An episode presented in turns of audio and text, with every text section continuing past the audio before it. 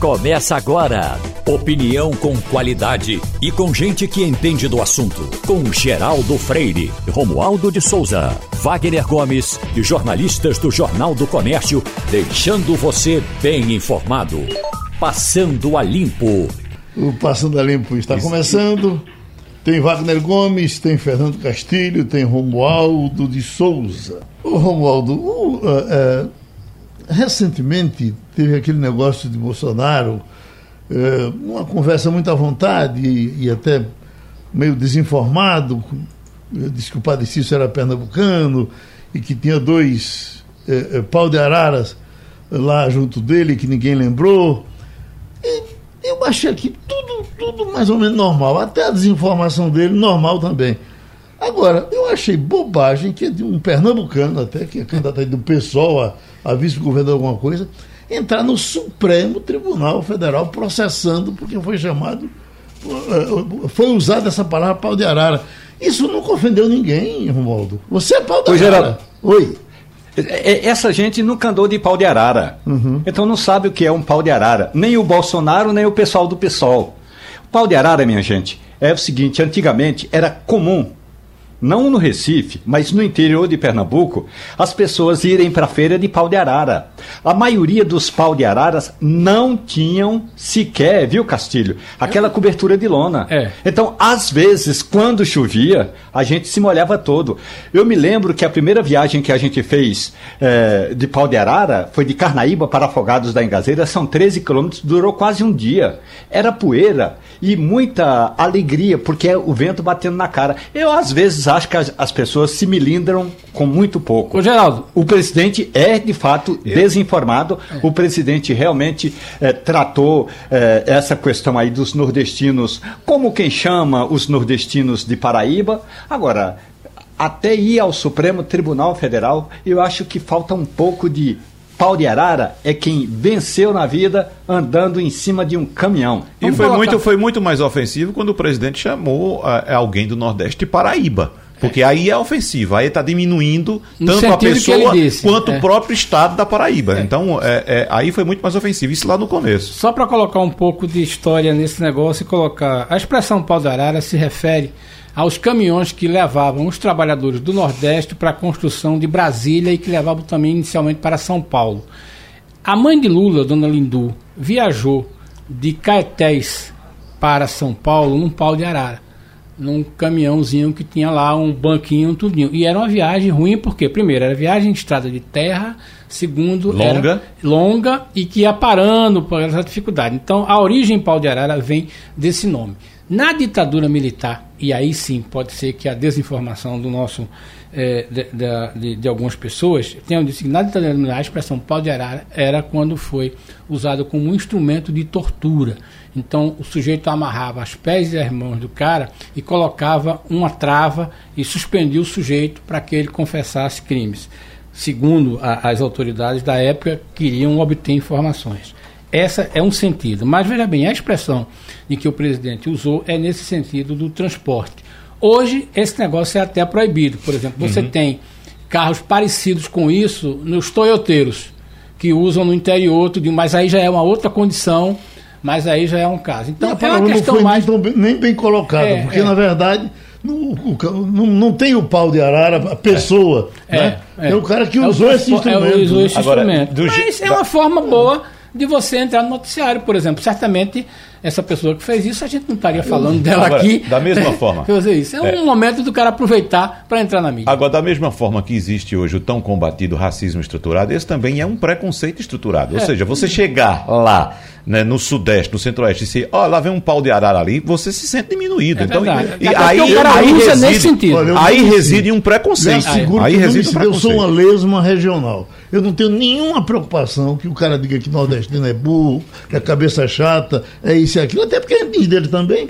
É. Né? A gente diz que paulista é chato, paulista é arrogante, paulista é isso, paulista é aquilo, carioca é ladrão. A gente não, não- não diz isso por aí. né? Aliás, Ah, mas eu não gostaria de chegar lá e ser tratado dessa forma, de pau de é, arara. esse eu não é um gostaria. problema que, por de forma exemplo, o Martim já falou Pô, isso. cabeça chata. Eu, É, tô- que é uma Não, expressão eu- que se não. diz do Eu- cearense. é, tudo bem, você tudo É. bem, respeito sua colocação. É, Agora, mas- eu não gostaria de ser tratado É, dessa o forma. ruim você- desse negócio, é, veja bem, o ruim desse negócio você é é quando cabeça isso é chata, dito. É, Não. não. Isso é dito como uma forma de, de agressão. Aliás, o ruim desse negócio, é, e aí é, é muito chato, Wagner tem razão, quando, quando, isso é dito para lhe agredir. Exatamente, para diminuir. Para lhe diminuir. É. Quando eles chamam de baiano, eles não dizem para diminuir. Eles dizem para domingo quando chamam de Paraíba. Isso não quer dizer. É pronto, é duas coisas. É dois exemplos. É pior do que não, a Bahia. Não, não. São, são, são muito parecidos. Somos todos iguais, aliás. Né? É. Em todo canto, né? Ah, Exatamente. Só, que eu tenho sangue alemão, né? Agora, esse cidadão que entrou na justiça. Uh, Isso é um paruara. Essa reclamação. Este é um paruara. Não, veja só. Aí é pejorativo. Não, veja só. Aí eu acredito que tenha outro interesse. Ele está conseguindo exatamente o que quer. Que a gente está aqui que falando. A gente está comentando a respeito do processo dele. Agora, sinceramente, ele quer, de fato, alguns minutinhos de fama. Mas, rapaz, um negócio que muito grave é essa insegurança no, no pessoal que trabalha no Uber. Porque você tem aí um bocado de jovem que está desempregado, que o pai tem um carro, é. ele nem conhece a cidade, e como tem o, o Waze, ficou mais fácil dele conseguir chegar em Águas Compridas, é. chegar em Casa Forte, etc. e tal. Ele, na verdade, ele, ele, ele, ele diferentemente do taxista, né? É. que está aí calejado já há muito tempo, usando uma praça. Você tem muita gente. Aí o cara manda, chega, já joga ali do. Sabe trabalhar com, com, com o Waze. Às vezes até o Waze bota errado e, ele, e, ele, e ele vai. E a, a, a, situação dessa gente é muito complicada, porque no tempo que queriam matar, matavam um taxista, passaram algum tempo, isso não acontece, matar para roubar né? tem outros, outros envolvimentos aí, uh, mas uh, os taxistas se organizaram, todos são de uma, os carros são de uma cor só. O taxista é feito um vira-lata. O vira-lata, se você pegar um cachorro de raça e, e botar ele na estrada, ele morre na mesma hora. Se você bota o vira-lata, ele só atravessa quando, quando o carro não vem. Ele sabe viver, ele sabe gerenciar o ambiente dele. Esse rapaz do Uber, coitado, ele não sabe e os caras estão levando o cara para matar onde querem levar. É, só uma informação complementar. Eu estava outro dia conversando sobre isso com Roberto Soares, que é certamente a pessoa que mais entende de transporte aqui é, no jornalismo pernambucano, e ela dizia uma coisa: a gente está estimando em torno de 60 mil veículos que hoje independem disso. Então, o universo, o universo de taxistas são 7 mil, tem, dizem que talvez nem 5 mil táxis hoje a gente tenha mais no Recife, credenciado. Então, veja bem, o que você fala é verdade. No passado, o taxista andava com dinheiro, porque todo mundo pagava com dinheiro. Né? Hoje, o, o, o motorista de aplicativo ele está andando com dinheiro, porque muita gente que não tem cartão paga com dinheiro. E às vezes a renda do dia do sujeito é, é até razoável. O que está chamando a atenção é, primeiro, é que esse público começa a ser alvo, que não era verdade, né? Porque é muito mais fácil aceitar, um, um, acertar num, num, num motor aplicativo. E segundo, é a violência com que está se fazendo isso. O, o, um assassinato premeditado, que o cara pega o cara para matar, é um título. Esse tipo de coisa tem requinte de violência. E a gente tem observado muito isso.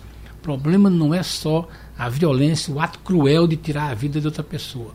O problema que a gente está vendo é que esse tipo de assassinato, esse tipo de crime é praticado com requintes de perversidade. Isso é o que choca e é o que é mais triste. Agora o cara deixa apuros quanto num dia? 100 reais, 200 reais? É, né? no máximo. E você Se for para esse né? motivo, é, não dá 200 é, reais. É, é, Geraldo, mas veja só, o foco do, do, do bandido nesse caso é, não é, é somente o dinheiro. O carro, né? É, eu diria nem tanto o carro, que o carro é facilmente rastreável, Castilho. O carro pode ser talvez para uma ação rápida, né? Como eles fazem, assaltos rápidos e abandonam o carro em algum lugar.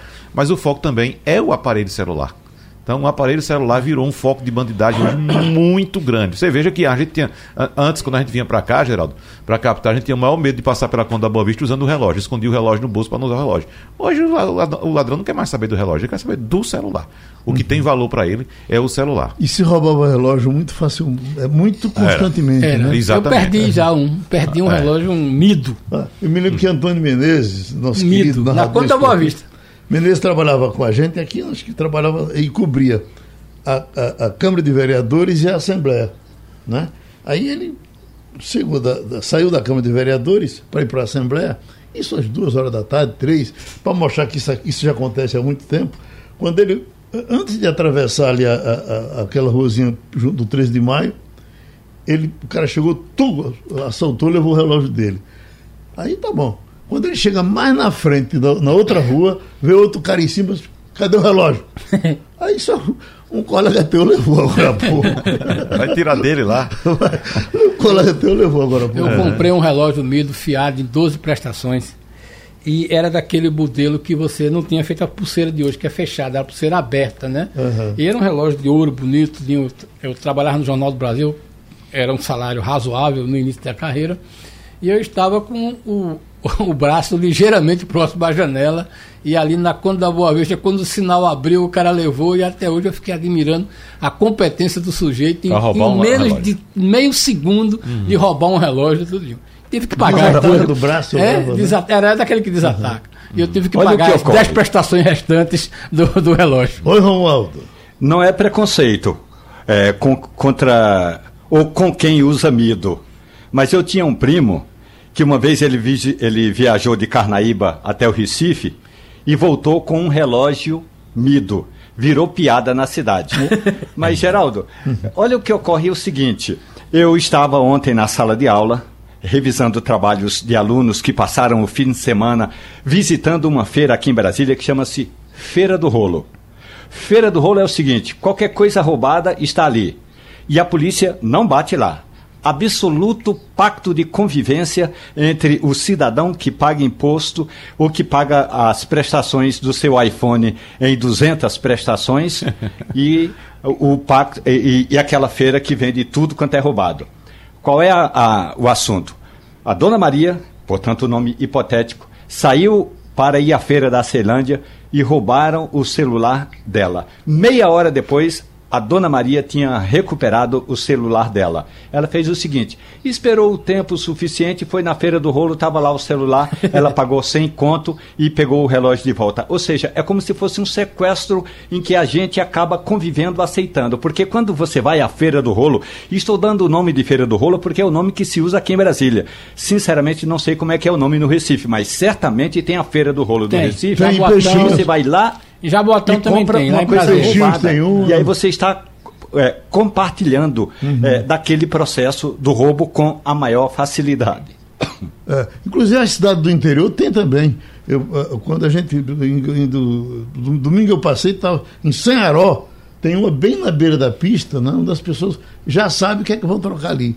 É. é em geral, são A coisas... origem era a feira do troca, né? Hoje está virando feira ah, do rolo. É verdade, chama do troca. A gente recebe o ortopedista, o grande cirurgião Guilherme Cerqueira.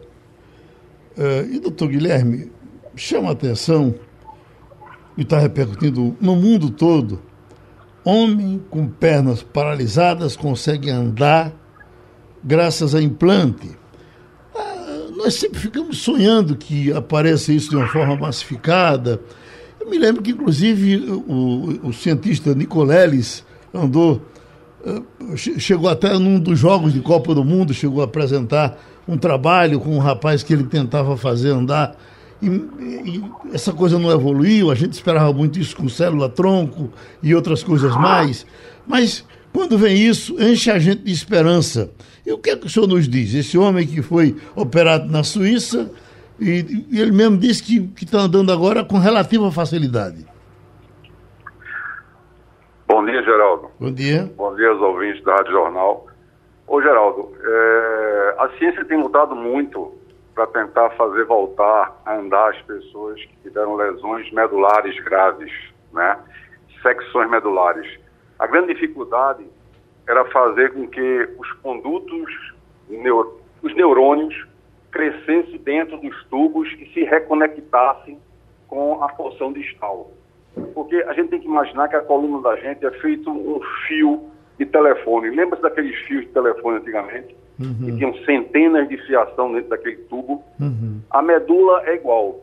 Quando se interrompe aquilo ali, a dificuldade é que aqueles canalículos voltem a crescer, porque depois se descobriu que esses canalículos, esses tubos, esses fios voltam a crescer, mas a dificuldade é eles encontrarem o lado oposto, a sua conexão certa que é muito difícil. Tentou-se várias, várias, várias técnicas cirúrgicas de sutura, de tubulações, de inclusive células troncos, para que você pudesse criar um ambiente e esse, esses tubos crescessem. Mas nada deu bom resultado. Então, uhum. a ciência agora mostra que a, a saída será dispositivos, microchips eletrônicos, que possa voltar a estimular a extremidade distal, fazendo com que chegue a energia elétrica à musculatura distal. Que a gente caminha, a gente mexe graças à energia que vem do cérebro. Uhum. Se a energia, se o cabo de, de transmissão está interrompido, ela não passa para frente isso. Com esses estímulos eletrônicos, eles voltam a estimular essas terminações, fazendo com que essa musculatura volte a funcionar. Porém, ainda é uma coisa muito futurística, né? Uhum. Ah, é um caso perdido que está tá acontecendo. Sim. Você veja, inclusive, a maravilha que é a cirurgia da, da, do Parkinson. Você entra tremendo numa sala de cirurgia, o colega lá implanta um dispositivo eletrônico desse no teu cérebro e tu para de tremer. Já sai da sala de cirurgia sem tremer. Uhum. Então, o futuro será esse. Será os chips eletrônicos sendo implantados na coluna.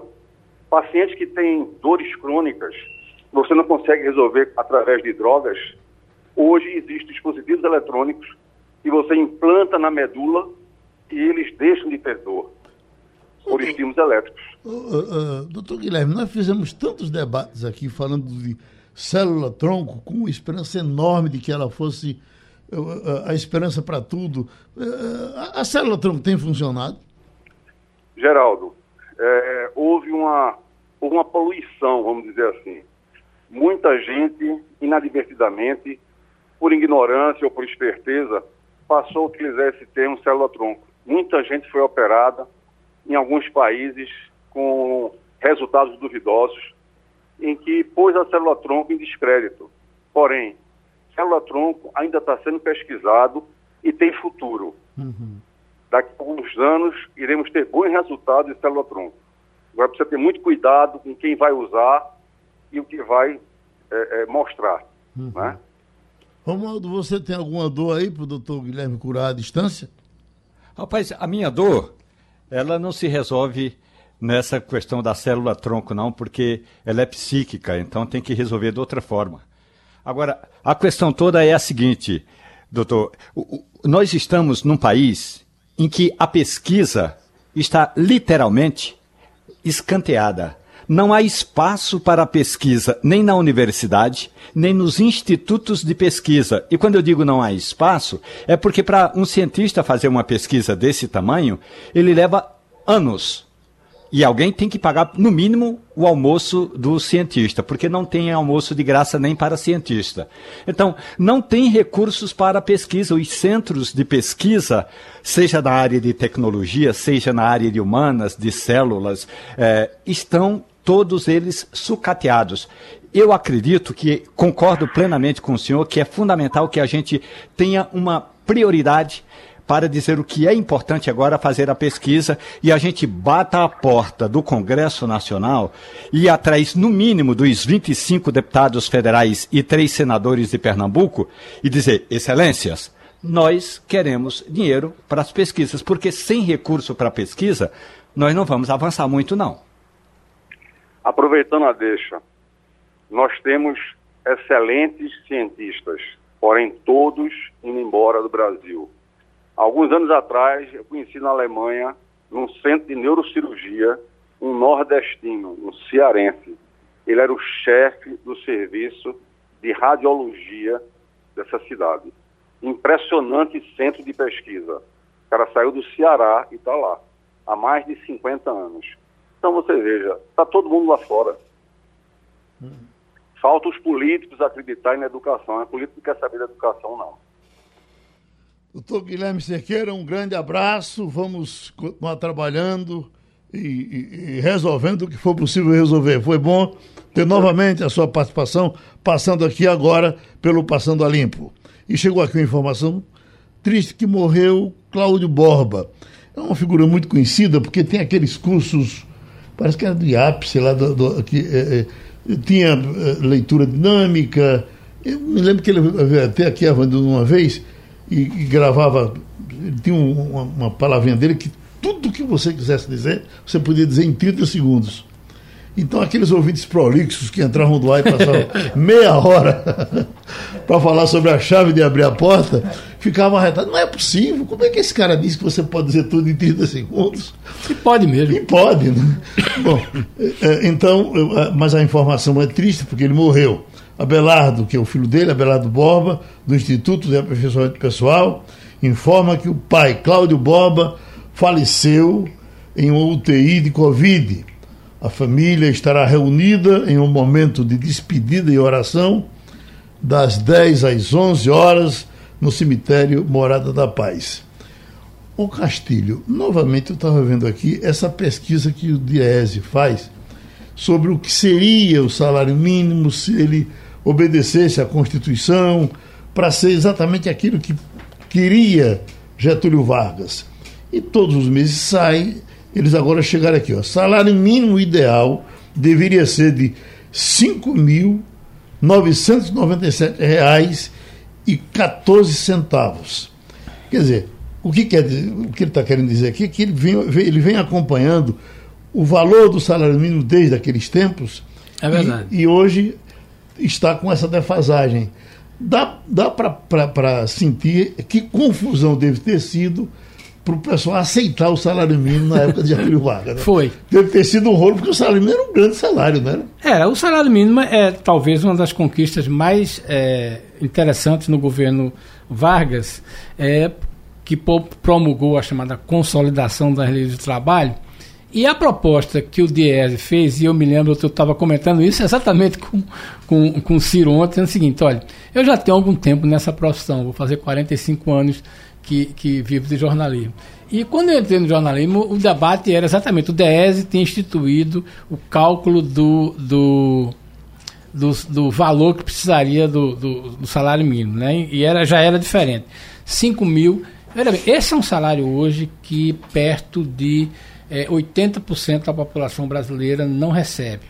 É, e é o ideal, o conceito é muito bom, o conceito é muito bonito. Uhum. Um conceito de que uma família de quatro pessoas, né? é, pudesse viver condignamente, pagando casa, comida, moradia, tudo. Mas é um conceito que assusta muito, é, porque, verdadeiramente, as empresas brasileiras não conseguiram elevar esse patamar para praticar isso. Imagina uma empresa pagar 5 mil, o valor é.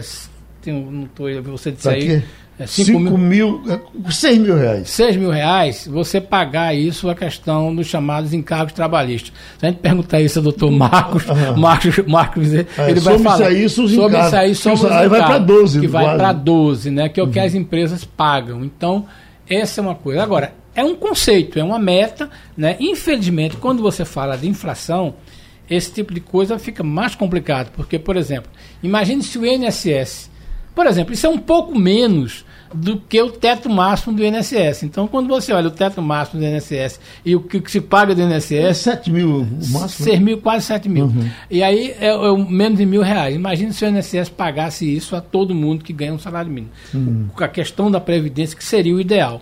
Então, esse é um conceito que se fala, é um balizamento.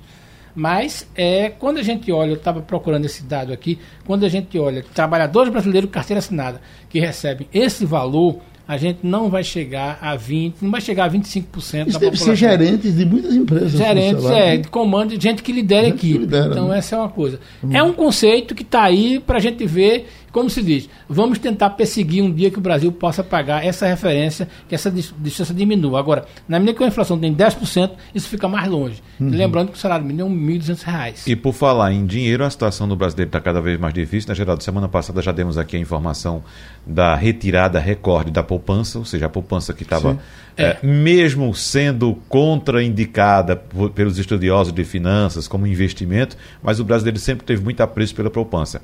Mas começou a retirar tirar o dinheiro da poupança. E agora chega a informação também de que os, os, os resgates, Castilho, é. de plano de previdência privada. Esse é um fato novo para mim. O ano passado aumentaram 25%, ou seja, a previdência privada, aquele dinheirinho que você colocava ali para complementar a sua renda no futuro, quando você se aposentar, o pessoal já está começando a tirar também, porque está faltando é, dinheiro em casa. Só uma informação complementar. Eu, outro dia, eu, eu vi esse dado quando saiu o negócio da poupança, E fui ligar para algumas pessoas, tudinho, e estava dizendo, olha, tem um seguinte, tem um fato novo aí que a gente vai ter que estudar depois. Primeiro, tradicionalmente o mês de dezembro, por força do 13 terceiro, é um mês em que a poupança engorda muito. Uhum. E tradicionalmente o mês de janeiro, Geraldo, por conta das contas de fiado que o cara fez em dezembro e novembro, saca na poupança para pagar porque foi feito no cartão.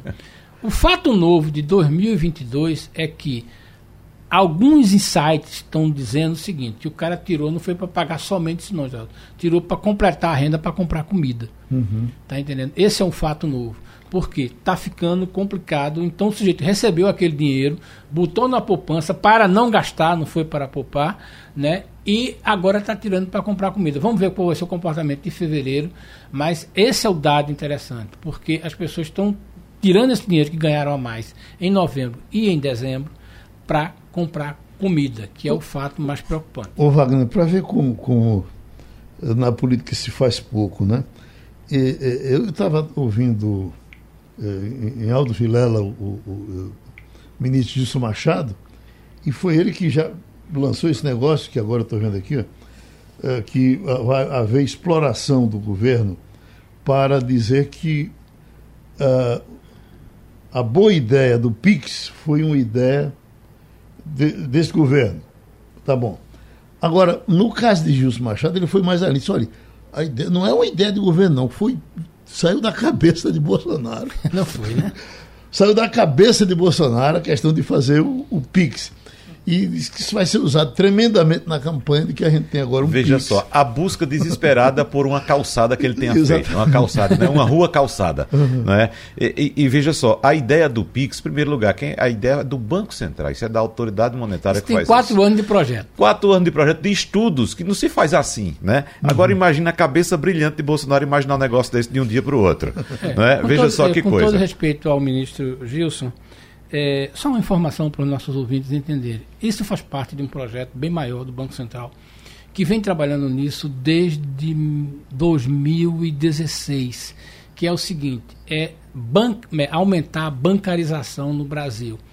O proposta do Pix é uma proposta que não é só, isso já existe em alguns outros países de outra forma, mas se buscou basicamente isso aí, você tirar a facilidade de você ter uma conta bancária ou pelo menos de você aproveitar o fato que você tinha alguma conta bancária provocada na questão do auxílio emergencial e você fazer transferência. E tem uma coisa muito mais séria que era o seguinte: era evitar a circulação de dinheiro físico nas cidades do interior, que é o grande problema. Então, quando a gente, a gente fala do Pix uhum. na, na capital, qual é a grande vantagem do Pix no interior? É que, como a cidade do interior não tem mais banco, então, aquela dificuldade do dinheiro físico, as pessoas começaram. Então, a redução uhum. drástica disso aí foi bem.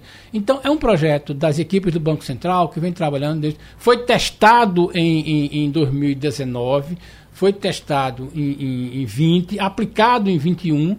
Né, e teve um grande sucesso. E só complementando, Castilho, é, o Brasil aprendeu que a melhor forma de você administrar recursos dinheiro, né, falando claramente, é através da tecnologia. Observe o dado que tivemos semana passada divulgado também, arrecadação recorde é. do, do, do, da União com tributos. Claro, a tecnologia ajudou muito, porque, por exemplo, o comerciante, quando ele vende hoje, ele não tem mais como fugir é. do, do, da arrecadação. Já é automático. Passou ali o cartãozinho na máquina, acabou. Vai ter que pagar de todo jeito. E com dinheiro, como o Castilho estava explicando, é, é, é, na mão das pessoas, é muito mais fácil esse controle também. Então, o Banco Central não só não só desenvolveu o Pix, como está desenvolvendo também uma possibilidade de um real, o dinheiro real, digital, completamente digital, ou seja, sem papel. As pessoas não vão mais pegar em dinheiro de papel daqui a alguns anos. Vai ser tudo digital. Então, vai ser fácil para pessoas controlarem e vai ser fácil também para a autoridade monetária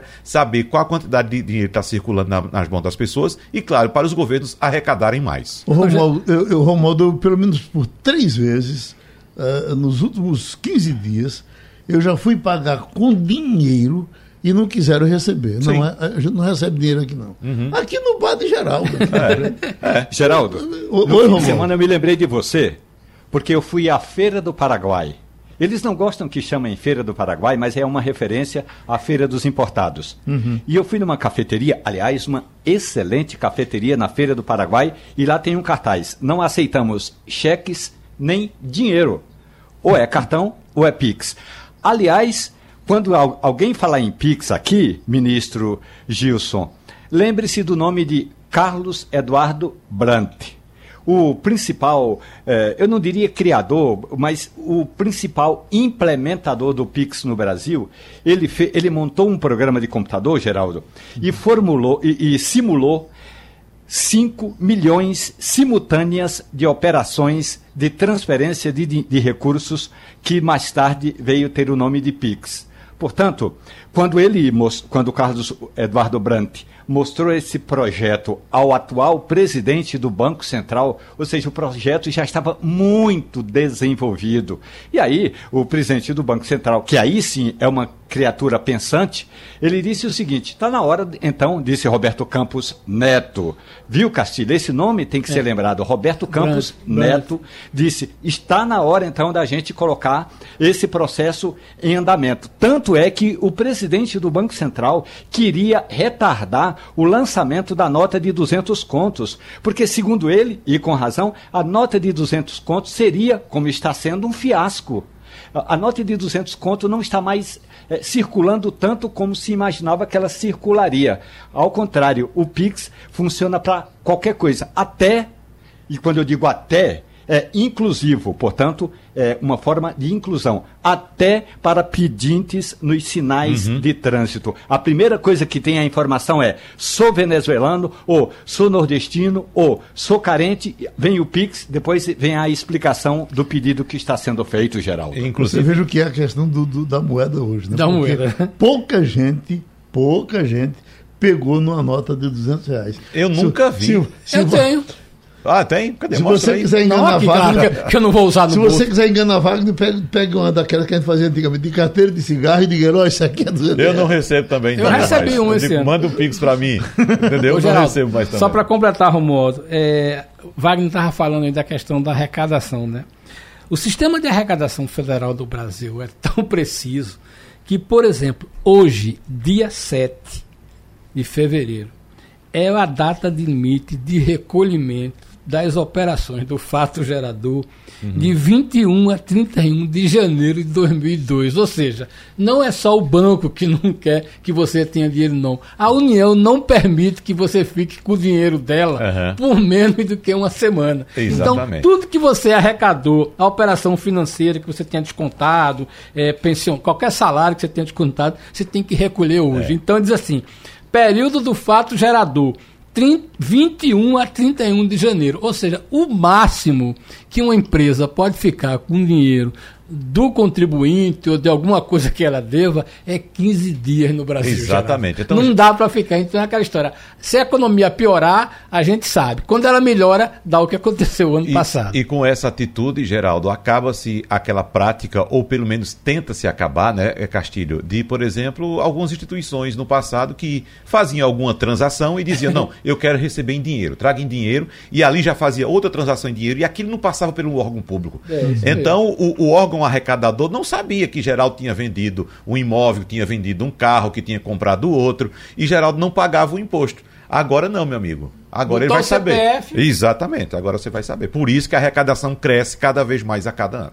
Olha, Sérgio Moro começou a procurar agora entidades e, e, e começou a oferecer as suas propostas de governo. Já correu atrás dos evangélicos. Hoje todo mundo quer tentar enganar evangélico e no fim dança na chapa quente. Né? Então ele foi, já prometeu isenção de impostos uh, para as igrejas. Né? Uh, e se as igrejas, uh, essas mais modernas, mais recentes, se elas ganham tanto dinheiro, por que elas não pagam imposto? Qual é o problema? Olha, quem quer pagar imposto, Geraldo? É, mas é só uma informação. Veja bem, a legislação brasileira já diz o seguinte, que as igrejas são dispensadas do pagamento da parte patronal. Então, por exemplo, as instituições católicas, as instituições presbiterianas são dispensadas de pagar essa parte patronal, que já é um grande, muito grande. Mas elas são obrigadas a recolher aquilo que é, descontaram dos seus funcionários. INSS, por exemplo. Aí, o problema é que, veja bem, é que há uma acusação, a gente não pode dizer, e a Receita Federal quer saber o seguinte, é que, primeiro, parte desses, dessas empresas né, não recolheram a parte que foi descontada dos seus funcionários. que esse é um problema sério, que aí é uma apropriação indébita, porque o funcionário pagou aquilo ali, tudo, por exemplo.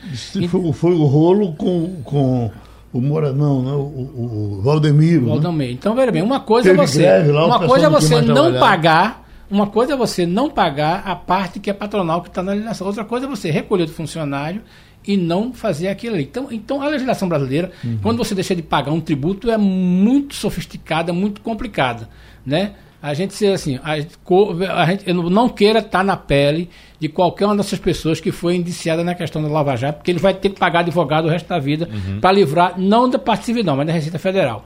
Esse é um problema sério. O problema que está, curiosamente, os, os, candidatos estão fazendo isso, mas, é, e Romualdo pode nos ajudar, é o seguinte, é que é uma busca é, que eu acho que é uma ilusão dos evangélicos. Porque, veja bem, é preciso ver especificamente cada congregação qual é o interesse dele. Então, nos evangélicos parece estar muito claro, eu venho olhando alguns textos sobre isso. Não existe uma união evangélica para dizer assim, vou votar em tal candidato. Houve um afinamento, mas veja bem, senão a bancada era toda fechada com é, o presidente. É. E com qualquer presidente. Então é preciso ver, primeiro, você tem dezenas de congregações que têm interesses específicos. Então, por exemplo, uma igreja que decide colocar, por exemplo, o pastor Wagner Gomes né, como candidato a deputado federal, ela vai usar os votos da comunidade dela e dos familiares para que o mandato do deputado Wagner Gomes sirva isso aí. Se ele não fazer, acontece casos como aconteceu, por exemplo, no Negão Abençoado, uhum. que simplesmente foi defenestrado da, da, do apoio da comunidade e não consegue se reeleger. Uhum. Então é uma certa ilusão achar que é isso. Você toca num ponto muito importante, Castilho, e é o ponto que mais trava o crescimento das igrejas evangélicas no Brasil, que é essa questão de não haver uma unidade. Observe que as igrejas são formadas. Tem 25% Daqui a pouco há uma, há uma cisão. Mas acho que você está enganado. Pouca coisa muito. progrediu no Brasil tanto quanto Tem 25% Não, já. Eu estou dizendo que, eh, que trava que poderia crescer mais. Aí lascou. Muito mais rápido. Se, se houvesse uma unidade. Eu, a questão é que. Até meu Papa vai dançar. Pois é. Há, há várias vertentes e há exatamente isso que Castilho está dizendo. Elas eu têm acho que interesses. Romualdo talvez possa ter mais informações dessa é. performance no Congresso. É, por exemplo, da, a, a, os evangélicos que apoiam, segundo pesquisa, inclusive divulgada no, no último fim de semana, evangélicos que apoiam Bolsonaro, a gente pensava que era uma coisa em bloco. Mas não, grande parte, a maior parte dos evangélicos que apoiam Bolsonaro está migrando, inclusive, para Lula. Houve um recuo enorme de Exatamente, porque não há essa unidade que eu estou dizendo, entendeu? É diferente, por exemplo, da Igreja Católica. Quem é o líder da Igreja Católica? Quem é o líder? João? O líder da Igreja Católica? Francisco. Pronto, mesmo sabendo que há a, a, a, correntes diferentes na Igreja Católica, existe um líder na Igreja Católica. No segmento evangélico, não há essa unidade de liderança. É isso que eu estou querendo dizer. Vende lá, Romualdo. É, a questão toda é a seguinte: tem um conselho chamado CONIC Conselho Nacional de Igrejas Cristãs que reúne tendências dos evangélicos com os católicos. Agora, uma coisa são os evangélicos pentecostais, é. outra coisa são os evangélicos neo-pentecostais. Depois, os novos pentecostais. Essas ramificações neopentecostais, elas são mais pluralizadas. E aí elas vão se espalhando e são essas tendências que você consegue criar uma ou com mais facilidade uma congregação religiosa, uma igreja ou uma ramificação de algumas igrejas e até alguns adjetivos de igreja. Por exemplo, igreja evangélica do evangelho quadrangular. Essa é apenas uma tendência de um grupo evangélico. Então, Geraldo, não há, de fato, uma união até no, do ponto de vista de concentração de igrejas evangélicas, temos vários grupos que tentam ser coordenadores dessas igrejas evangélicas, mas não há essa tendência e acredito que nós, quando fazemos análises, colocando todos os evangélicos, todas as tendências evangélicas no mesmo balaio, nós estamos equivocados. É. E aí é onde a, as análises políticas se equivocam achando que as pesquisas estão corretas. É preciso entender que nem todas as igrejas, igrejas, evangélicas estão no mesmo grupo e nem todas as igrejas cristãs estão nessa tendência que a gente chama aí de tendência que vai de acordo com o que pensa o, os grupos que estão no comando político. Se você analisar hoje a o, o, o perfil dos 513 deputados e 81 senadores, você vai ver que pelo menos quase Uh, quase dois terços deles têm alguma vinculação com grupos eh, religiosos, mas é muito mais para dizer que tem ou para justificar essa vinculação do que mesmo ser porta-voz ou representante dessas tendências evangélicas, cristãs ou até católicas. Passando a limpo. Vamos para os Estados Unidos? Vamos conversar com Fabiola Góes, as notícias do mundo e as notícias americanas. Fabiola tinha uma brincadeira de menino antiga que a gente, por exemplo, eu, Wagner e, e Castilho, a gente estava numa brincadeira assim no terreiro, aí o, o de pior caráter, vamos dizer que fosse Wagner, chegava assim, riscava no chão, aqui está a mãe de Castilho. Eu quero ver quem tem coragem de passar o pé em cima da mãe de Castilho. Isso dava cada briga de menino que não tinha. Olha, quando o cara botava, olha, minha mãe é morta, eu não vou estar nessa porra, não. E brincou, eu estava apanhando porque ia defender minha mãe, que era um risco no chão. É o que está acontecendo agora com essa confusão danada da, da Croácia, quando, da, é quando chega é, é, Biden e empurra no canto da parede. Eu vou, eu, eu vou traçar uma linha. Eu vou cortar a água dele. Aí eu acho que foi por isso que ontem Putin apareceu mil vezes aí em todos os canais, mas ele não dá um sorriso. Aliás, eu não sei se ele ri. Eu não me lembro de ter visto esse cara rindo alguma vez na vida, né? E agora que ele, que ele limpou a carinha dele, passou ferro de engomar, né? Mas ele está com a pinta de quem está querendo guerra, que puxa vida. Diga você que está aí pertinho, você já está assustada com isso ou não? Bom dia, Geraldo. Bom dia a todos. Eu conheço, eu brinquei quando eu era menina em Recife, essa brincadeira, e realmente é isso. O a, tá a, As moças tá brincam disso também? As meninas também as meninas brincam disso, disso?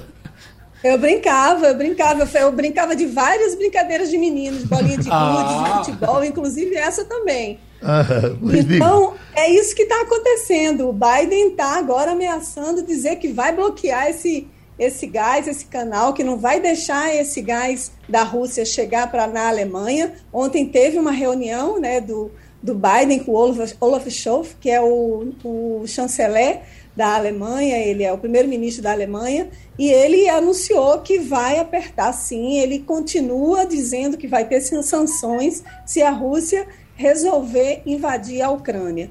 E também nesse cenário a gente também não vê né, o, o, Putin sorrindo. Ontem ele apareceu o dia inteiro nas imagens, mas com Macron, que aparece agora de uma maneira muito contundente nas negociações para evitar uma guerra, evitar que a OTAN tenha que interceder para defender a Ucrânia. Então, o Macron agora ele aparece como um negociador, já que o Biden ele está com esse discurso mais radical, está dizendo que a Ucrânia, que a Rússia está tentando várias maneiras de simular é, alguma, algum tipo de ataque ucraniano para que eles revidem e comecem uma guerra. E aí o Putin ontem aparece sorridente ao lado de Macron. O Macron saiu de lá e já foi para Kiev. Hoje ele está previsto para conversar com o presidente da Ucrânia para ver de que maneira, de que maneira diplomática eles podem conseguir uma saída para evitar essa crise. Agora, o fato é que não só eu estou, estou aqui assustada, assim, tipo, oh meu Deus, a, a, qualquer momento vai haver uma invasão.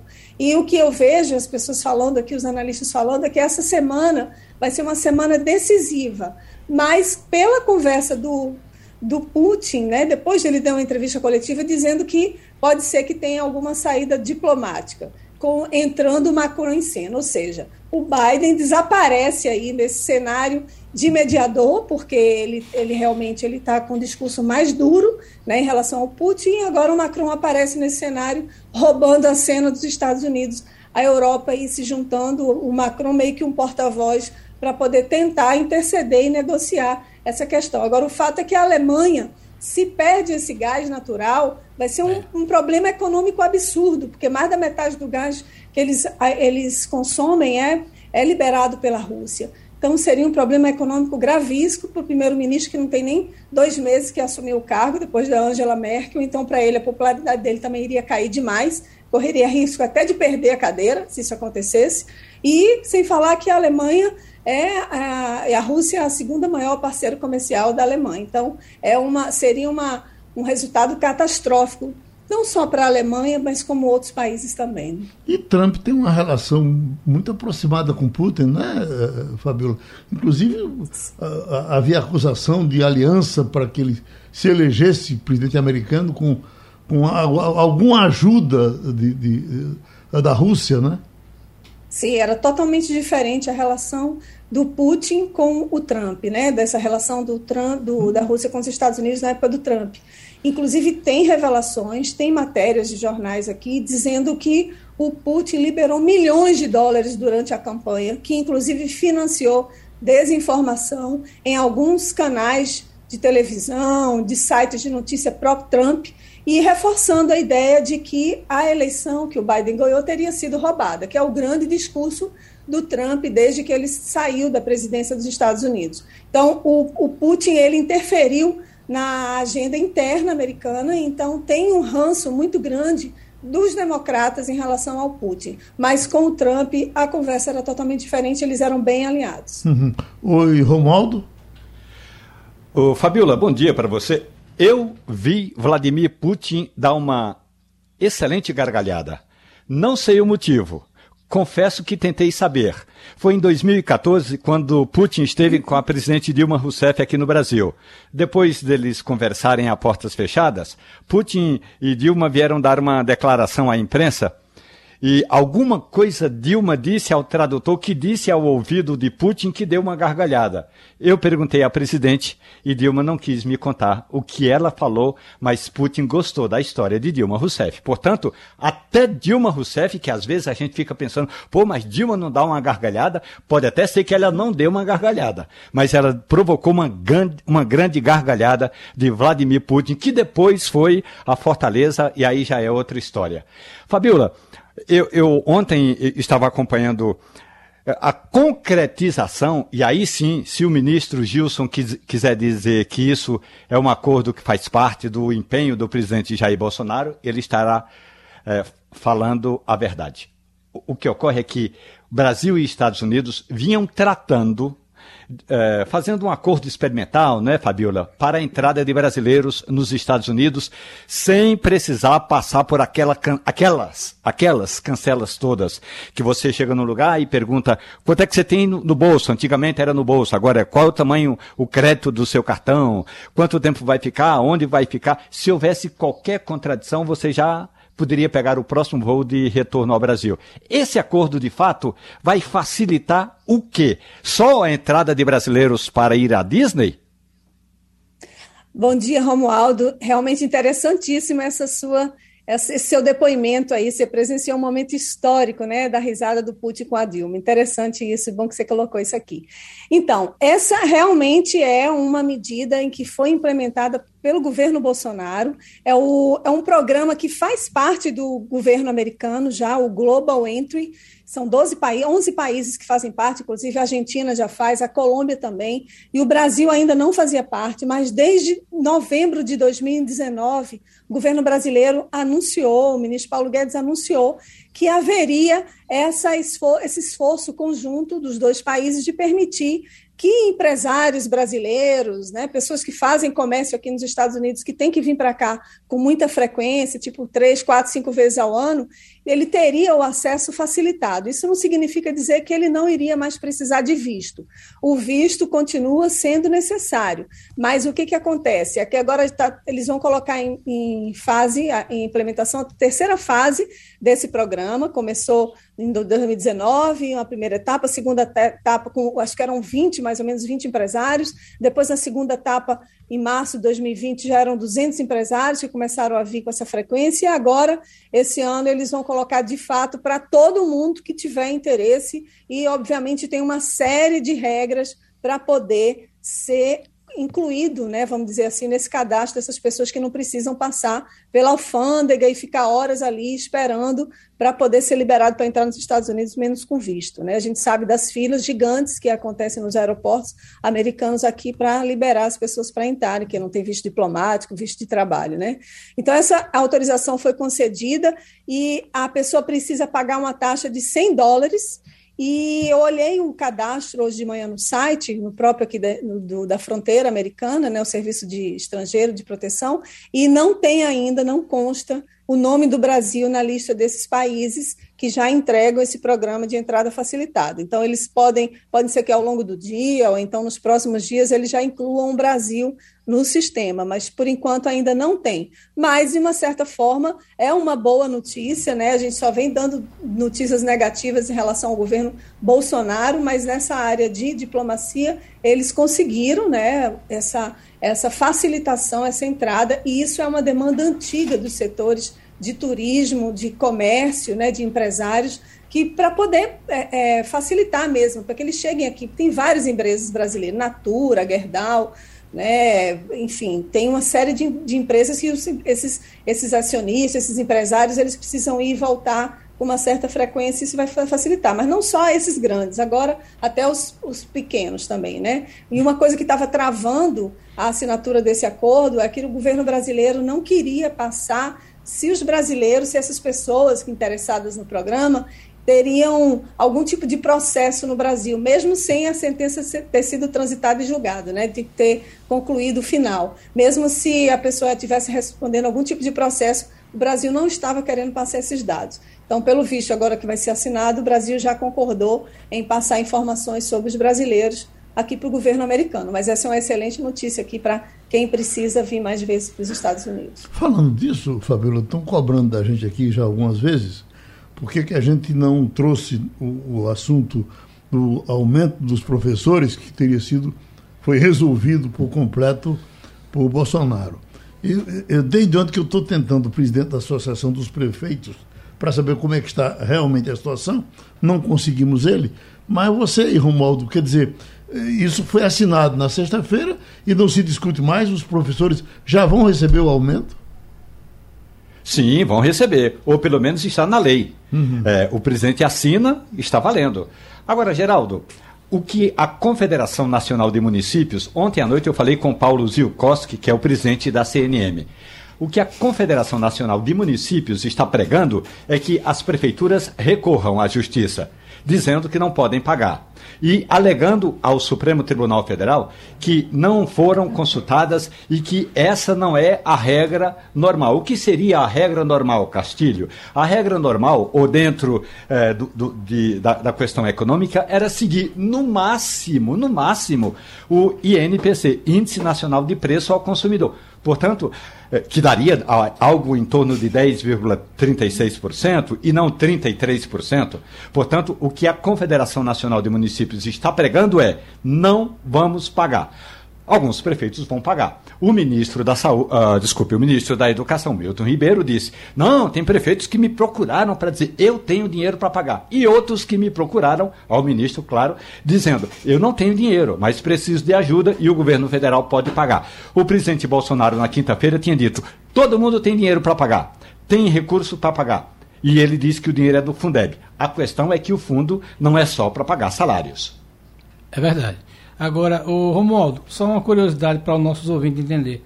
Um levantamento do MEC é, em 2018, Geraldo, apontou que apenas 40% das prefeituras no Brasil tinham recurso suficiente para pagar o piso. A gente vai ver como é que vai ser agora com isso. O piso da época, o né? O piso da época, né? E agora, mas eles já vinham pagando isso. Há prefeitos, 40% dos municípios. Normalmente na região sul-sudeste, principalmente no sul. Mas eu tenho uma curiosidade para saber, Fabiola. Primeiro eu queria dizer o seguinte: é muito bonito aquele cenário em que Putin aparece com seus interlocutores. Ontem mesmo aquela mesa de mármore né? de seis metros. Então, o cenário de Putin é, é, é mesmo é, por força da, da, dos prédios da, da República Soviética. Mas eu queria saber a você uma coisa que é importante, que tem a ver diretamente com, com os brasileiros, que você tem comentado, que é o seguinte. Essa história do cara que é deportado no Brasil, para o Brasil e tem que vir algemado. A minha curiosidade é saber, ele vem algemado no avião ou é algemado até entrar no avião? E há uma conversa do governo para, olha, se o cara vem para o Brasil, não faz sentido mais ele estar tá algemado. E aí, como é que isso aí tem? Os Estados Unidos não querem falar sobre isso e as pessoas que vão vir por conta do governo americano é, deportada têm que vir algemada no, no nos aviões, é isso mesmo?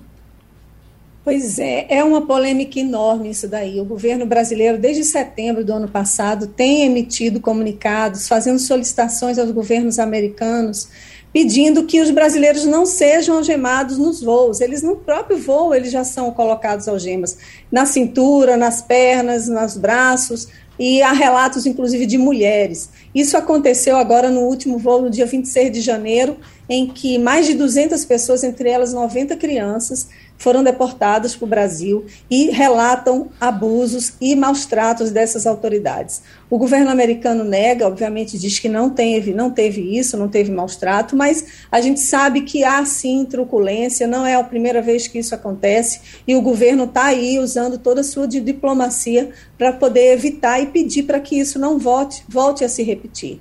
Né? Tem a história aí de, uma, de um homem disse que o filho dele, de sete anos, ficou extremamente abalado, chegou a passar mal e as autoridades sequer nem ligaram para atender o filho que passou mal de ver o pai todo todo amarrado, todo algemado nesse voo. É uma situação muito triste, a gente sabe que milhares de brasileiros, principalmente de Belo Horizonte, então esses voos têm chegado principalmente no aeroporto de Confins, né, em Belo Horizonte, e eles já chegam com esses brasileiros que foram enganados ou então ficam naquela esperança de conseguir vir para cá e ter uma vida melhor. E assim, é desde mecânico, servente, até advogado também. Tem o relato de uma advogada que veio com o marido e dois filhos adolescentes tentando essa história de cai-cai, né? Tipo, é uma nova modalidade, vamos dizer, de, aí, de entrada, é entre aspas legalizada, a pessoa vem com visto, tenta entrar e, e aí chega e não consegue ficar no país, porque, enfim, não consegue preencher os requisitos aqui de estada